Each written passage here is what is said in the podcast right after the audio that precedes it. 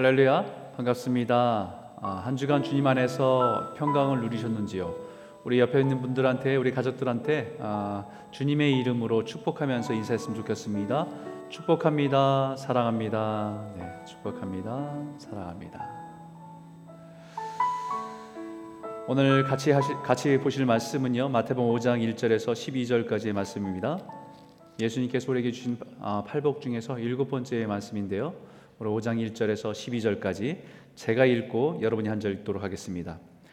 예수께서 무리를 보시고 산에 올라가 앉으시니 제자들이 나온지라 입을 열어 가르쳐 이르시되 심령이 가난한 자는 복이 있나니 천국이 그들의 것이미요. 애도하는 자는 복이 있나니 그들이 위로를 받을 것이미요. 온유한 자는 복이 있나니 그들이 땅을 기업으로 받을 것이미 요 의에 줄이고 목마른 자는 복이 있나니 그들이 배부를 것이며. 궁휼히 여기는 자는 복이 있나니 그들이 궁휼히 여김을 받을 것이며. 마음이 청결한 자는 복이 있나니 그들이 하나님을 볼 것이며. 화평하게 하는 자는 복이 있나니 그들이 하나님의 아들이라 일컬음을 받을 것이며. 의를 위하여 박해를 받는 자는 복이 있나니 천국이 그들의 것임이니라 나로 말미암아 너희를 욕하고 박해하고 거짓으로 너희를 거슬러 모든 악한 말을 할 때에는 너희에게 복이 있나니 기뻐하고 즐거하라 하늘에서 너희의 상이 큼이라 너희 전에 있던 선자들도 이같이 박해하였느니라 아멘. 여러분 우리는 요즘에 아, 코로나로 인해서 어, 참 많은 변화들을 어, 경험하며 살아갑니다. 아, 그 중에 한 가지는 우리 인사의 습관들이 변했다는 것입니다. 예전 같으면은 아, 반가워서 사람들과 악수도 하고 또 허그도 해주면서 우리가 스킨십을 하는 것들이 자연스러웠는데 어, 이제는 어, 악수도 하기 힘들고 어, 허그도 하고 허 그도 하기 힘든 그런 시대를 살아가고 있습니다. 그러다 보니까 아, 인사법이 악수보다는 팔꿈치로 서로를 맞대거나 아니면 주먹을 맞대거나 하면서 어, 서로 인사하는 것들, 서로 접촉을 피하는 최대한의 방법으로 인사하는 것들로 바뀌고 있다는 것을 보게 됩니다.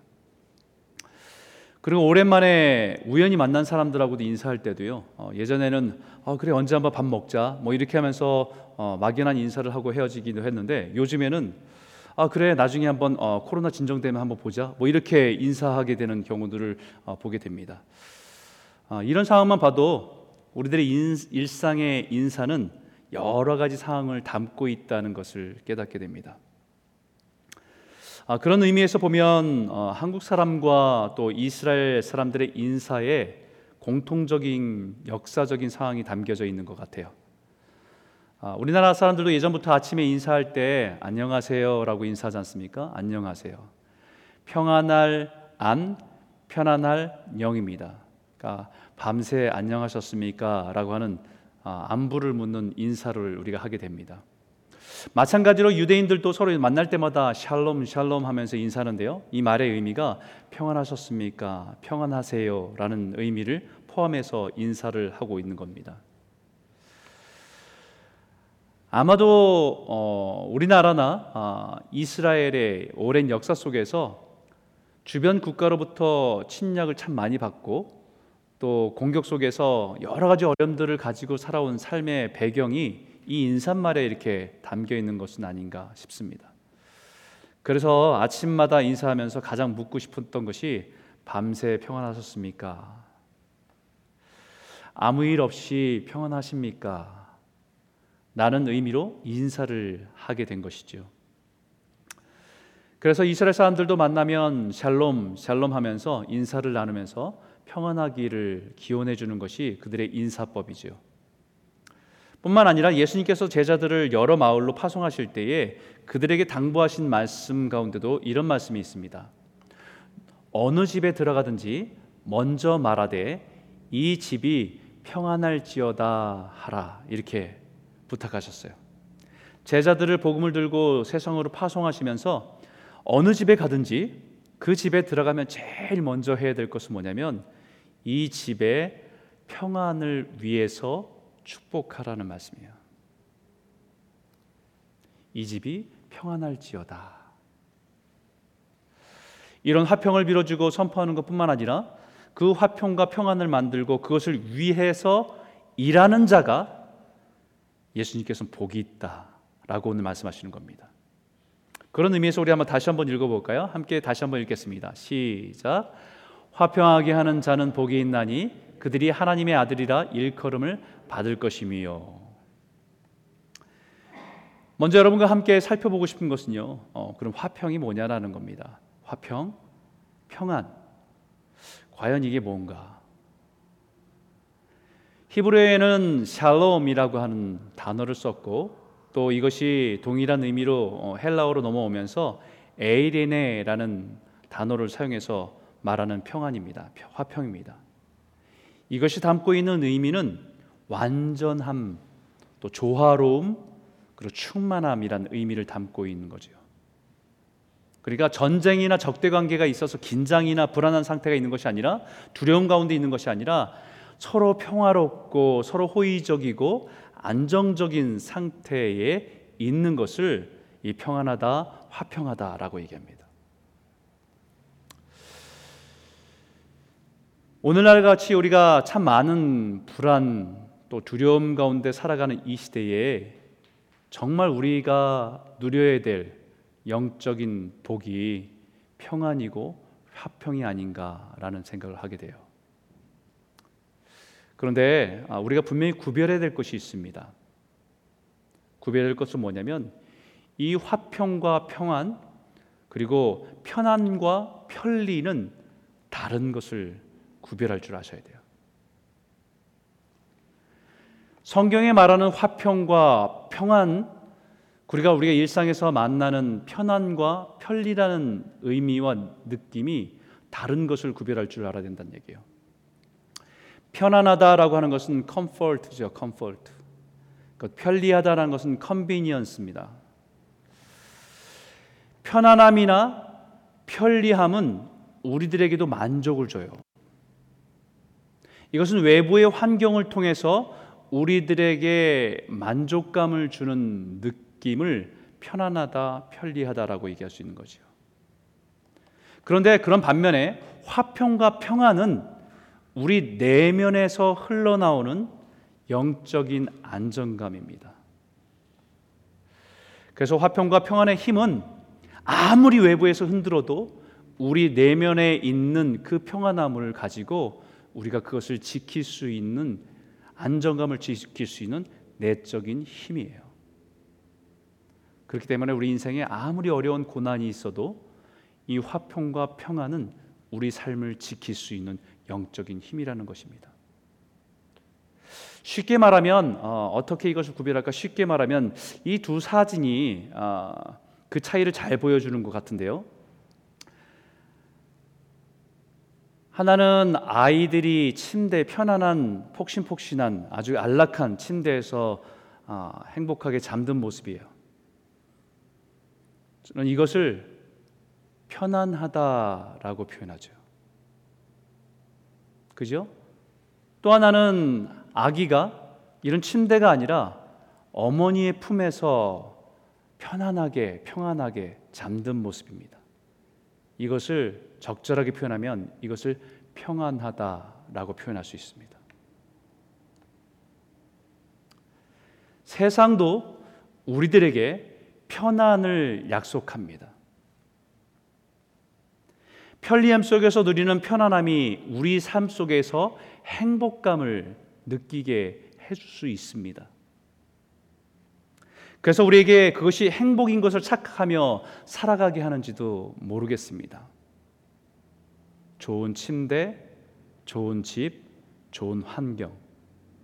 그것이 주는 것이 우리에게 편안함이고 그것이 주는 것이 행복인 것을 생각하면서 우리는 그것을 추구하고 살아가는지 모르겠어요.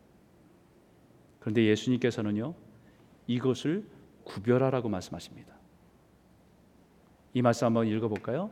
평안을 너희에게 끼치노니 곧 나의 평안을 너희에게 주노라. 내가 너희에게 주는 것은 세상이 주는 것과 같이 아니하니라. 너희는 마음에 근심하지도 말고 두려워하지도 말라.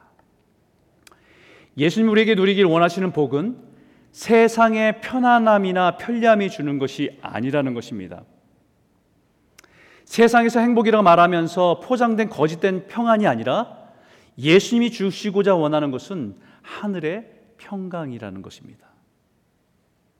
잠시 몸이 편안하고 편리함 속에서 누리는 만족감은 다르, 다르 다는 것입니다. 예수님이 우리에게 누리, 우리가 누리기를 원하시는 행복은 하나님의 관계 속에서 누려지는 안정감입니다.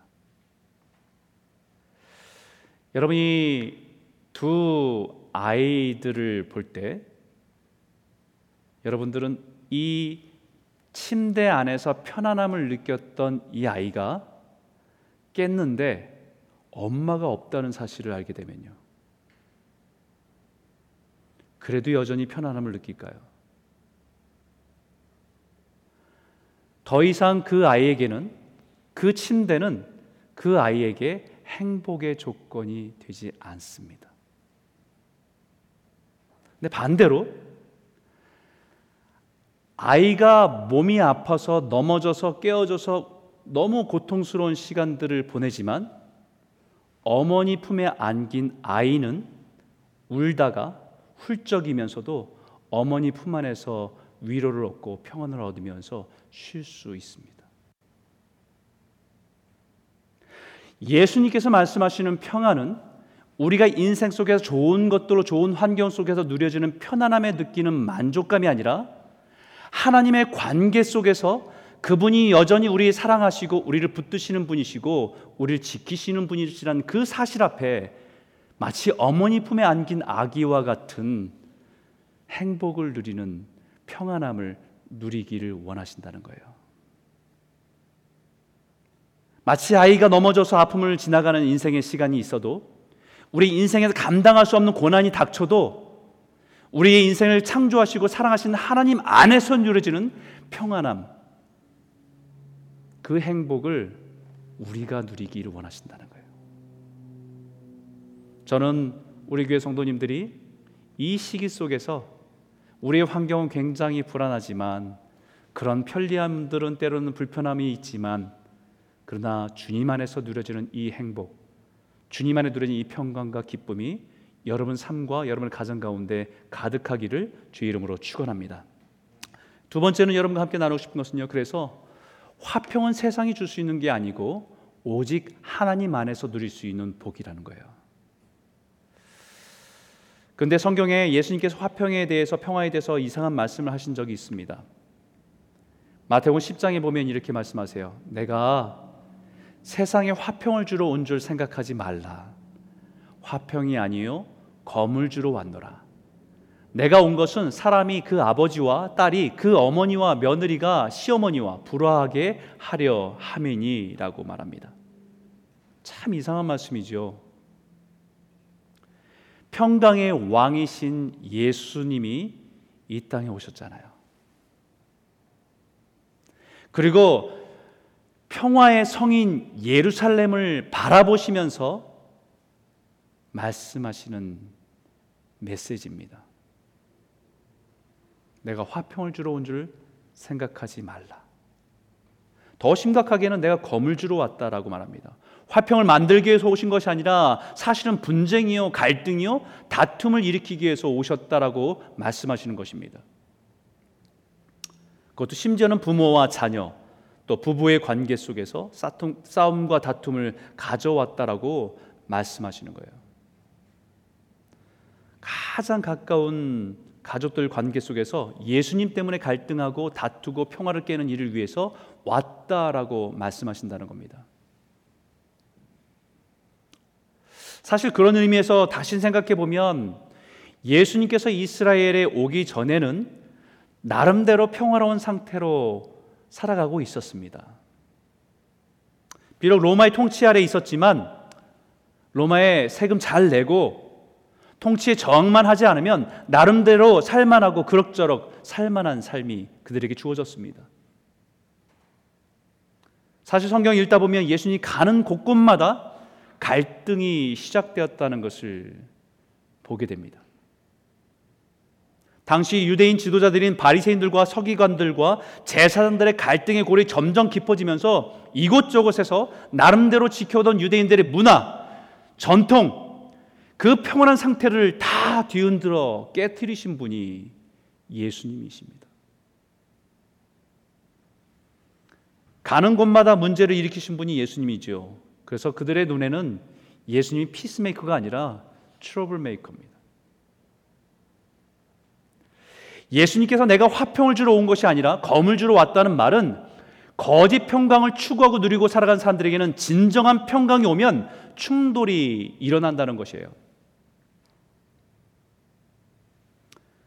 그럼 평강에도 진짜가 있고 가짜가 있다는 말이죠. 겉으로 보기에는 평안한 것 같은데 그것은 진정한 평안이 아닐 수 있다는 겁니다. 거짓의 평안을 추구하고 살아가는 세대에는 예수님의 진리가 오면 충돌하게 되어 있고 불편하게 되어 있습니다. 이스라엘 사람들도 예수님의 진정한 평안을 선포하지, 선포하지만 거짓된 평안을 의지하는 사람들과 갈등이 일어날 수밖에 없습니다.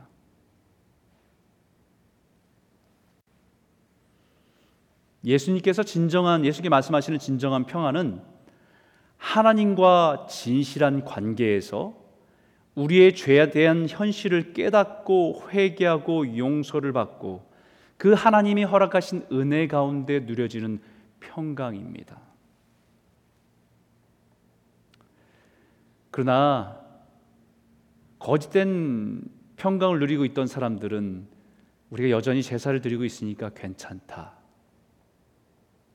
우리가 여전히 율법을 지키고 있으니까 괜찮다라고 하는 바리새인들. 그래서 스스로 평안하다 평안하다 말하지만 사실은 진정한 평안을 알지 못하는 세상 속에 살고 있다는 것을 말씀하고 있는 거예요. 이 말은 다시 말하면요. 편리하고 편안한 상태를 유지하기 위해서 진리와 비진리를 혼합할 수 없다라는 것입니다.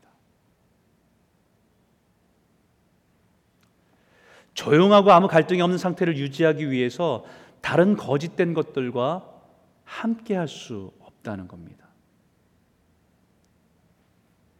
예수님께 조용하고 안전한 상태를 유지하기 원하셨다고 한다면 당시의 지도자들인 바리새인들과 서기관들과 제사장들과 적당히 타협하고 서로 유익을 주고받으면서 조용하게 그 당시의 지도자로 인정받으며 살아갈 수 있는 길은 얼마든지 있었습니다.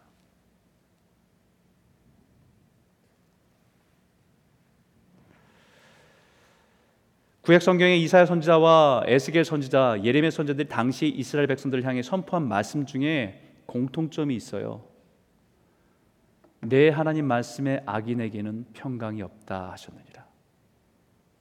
그들은 평강의 길을 알지 못하며 그들이 행하는 곳에는 공의가 없으며 구분 길을 스스로 만드나니 무릇 이 길을 밟는 자는 평강을 알지 못하느니라.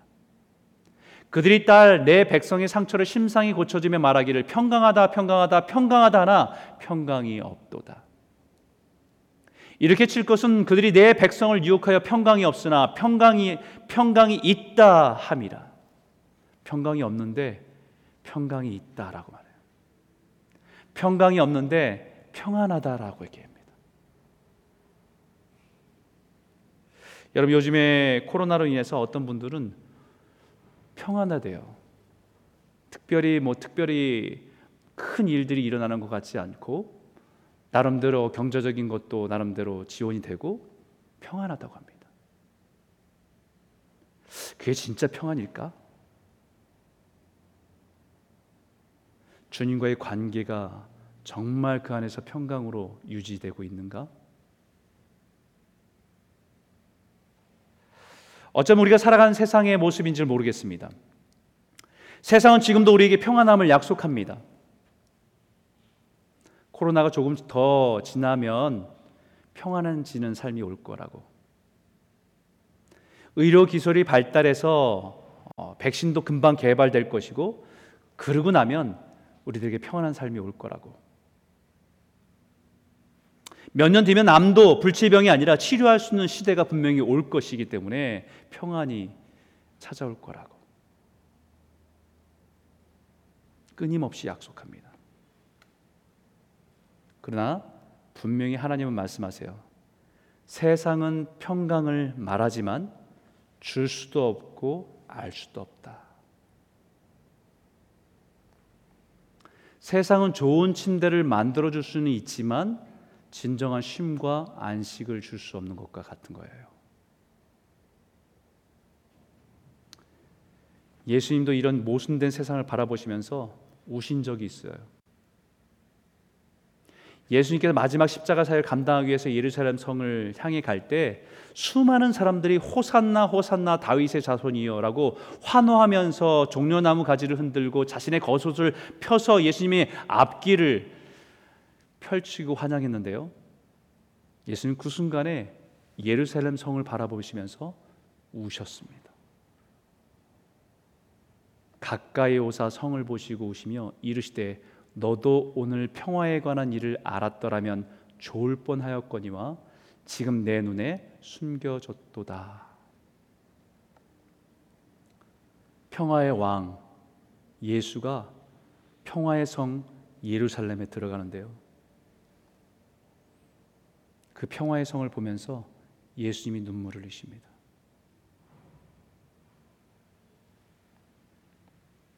그 눈물은 이 시대의 진정한 평화와 진정한 샬롬을 알지 못하며 거짓된 평안을 추구하며 살아가는 세대를 바라보면서 안타까워하시는 예수님의 눈물입니다.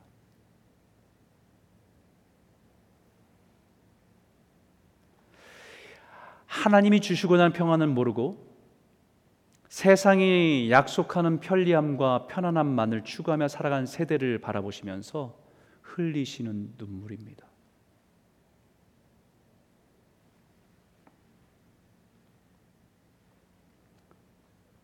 정말 하나님 안에 누리는 평안이 없다고 한다면 아무리 좋은 편안함과 편리함은 그것은 행복이 아니라 재앙입니다. 하나님은 지금 안타까운 마음으로 말씀하시는 것입니다. 정말 하나님께서 사람에게 주시고자 하는 것은 바로 진정한 평안. 민수기에도 제가 축도 때도 늘 아, 인용하면서 했던 말씀 기억하시지요? 여호와는 내게 복을 주시고 너를 지키기를 원하시며 여호와는 그의 얼굴을 내게 비추사 은혜 베푸시기를 원하며 여호와는 그 얼굴로 내게로 향하사 평강 주시기를 원하노라. 하나님은 하나님의 백성들에게 복과 은혜와 평강 주시기를 원하셔요. 우리가 진정한 행복과 진정한 평강을 누리기를 원하신다는 말씀입니다. 이 평강은요, 하나님의 얼굴을 바라볼 수 있는 평강이에요. 죄인은 하나님을 바라볼 수 없습니다. 죄인임에도 불구하고 우리를 은혜로 용서하시고 하나님의 자녀 품으셨기 때문에 우리가 그분의 눈을 그분의 얼굴을 볼 수 있는 은혜 가운데 있는 것이 평강입니다.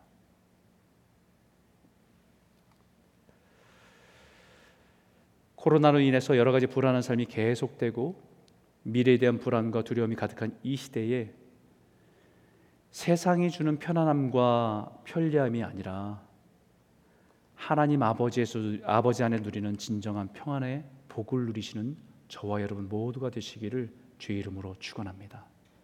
세 번째는요. 화평케 하는 일은 하나님의 자녀들의 사명이면서 행복입니다. 우리 한번 다시 한번 우리 오늘 말씀을 한번 읽어 볼까요? 함께 읽겠습니다. 시작. 화평하게 하는 자는 복이 있나니 그들이 하나님의 아들이라 일컬음을 받을 것이며 화평하게 하는 자가 복이 있다. 화평하게 하는 자, 이 평안을 만드는 자, 조성케 하는 자, 평화를 위해서 일하는 자, 그 사람이 행복한 사람이다라는 거예요. 왜냐하면 그 사람은 하나님의 아들이라고 인정받기 때문입니다. 여러분 화평을 만들기 위해서는 우리의 안에 먼저 평강과 화평이 있어야 우리가 화평을 만들어 줄 수 있고요. 전할 수 있어요. 화평하게 하는 일은 하나님의 일입니다. 모든 것을 조화롭게 해서 평안함이 흘러가는 것은 하나님의 일이에요. 그런데 그 그것이 죄로 인해서 깨어져서 모든 것이 엉망진창이 된 것이 죄예요. 죄가 들어오니까 내 살에 살이요 뼈 중에 뼈라고 말했던 그 관계가 원망의 대상이 되지요.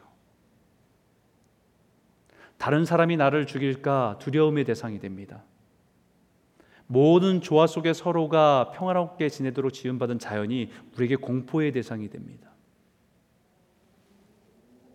평화로운 그 상태가 아니라 다 깨어져서 두려움과 공포가 되는 것이 그것이 죄로 인합니다.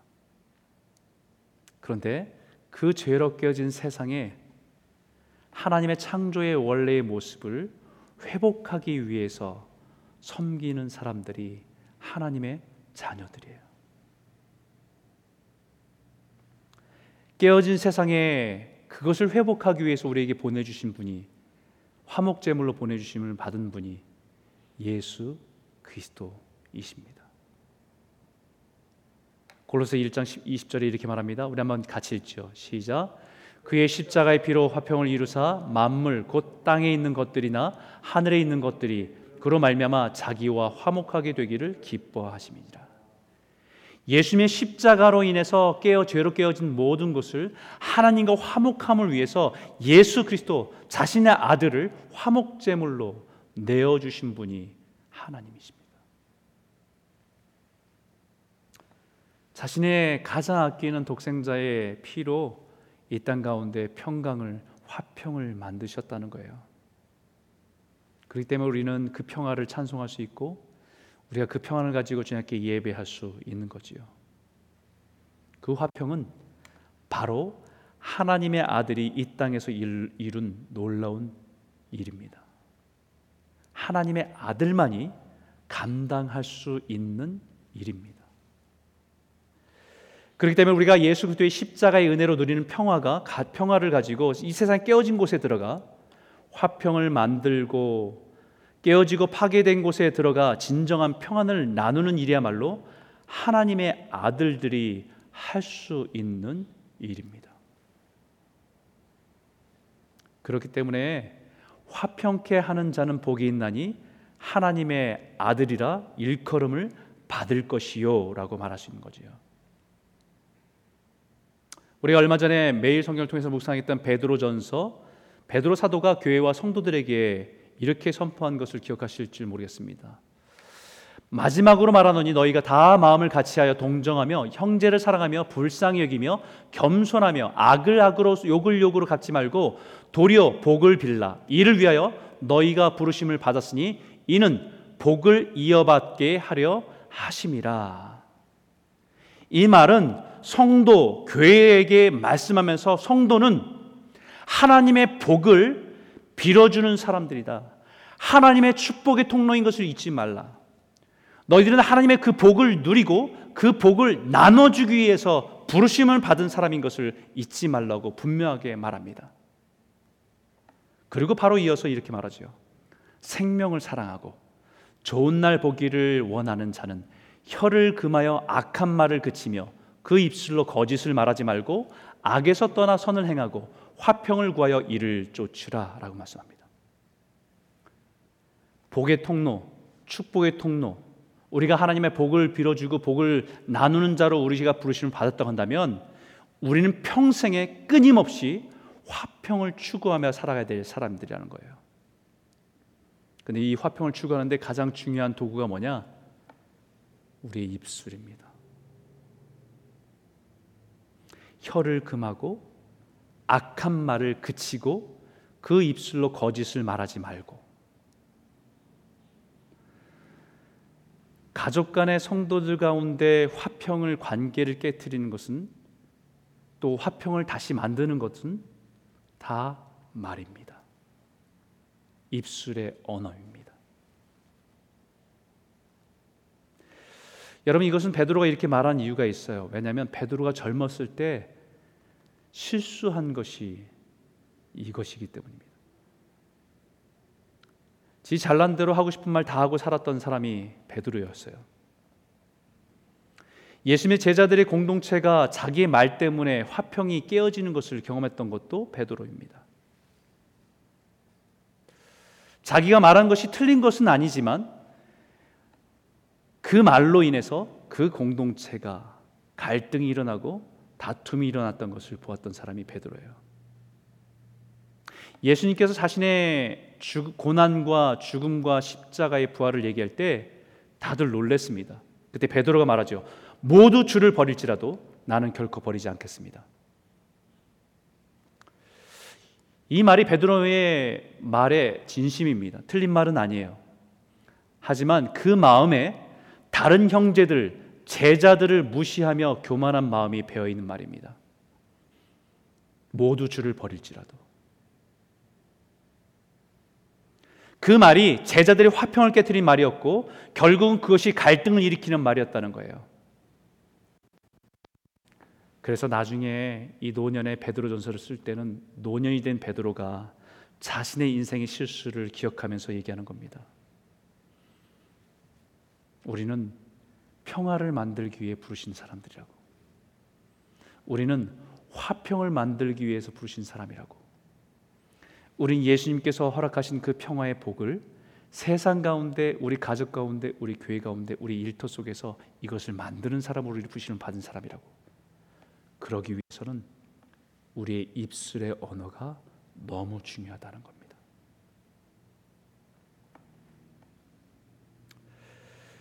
요즘 코로나로 인해서 일어나는 현상 중에 하나가 온 가족들이 정말 많은 시간들을 밀착되어서 함께 한다는 겁니다. 가족들이 많은 시간들을 함께 지내는 것이 좋은 일인데 바이러스로 인한 긴장과 두려움이 또 미래에 대한 염려와 걱정이 여러 가지 보이지 않는 것들로 인해서 다들 예민해져 있어요. 그러다 보니까 가장 가까운 가족들 안에서 형제들 안에서 부부 사이에서 갈등이 심화되어서 화평이 깨어진 가정들이 너무 많다는 거예요. 보고에 의하면 리포트에 의하면요. 가족, 코로나로 인해서 가정 폭력이 굉장히 많이 증가했다라고 보고하고 있습니다.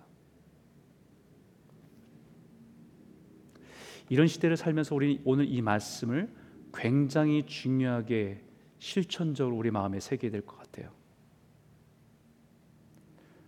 우리는 가정의 화평을 만드는 자.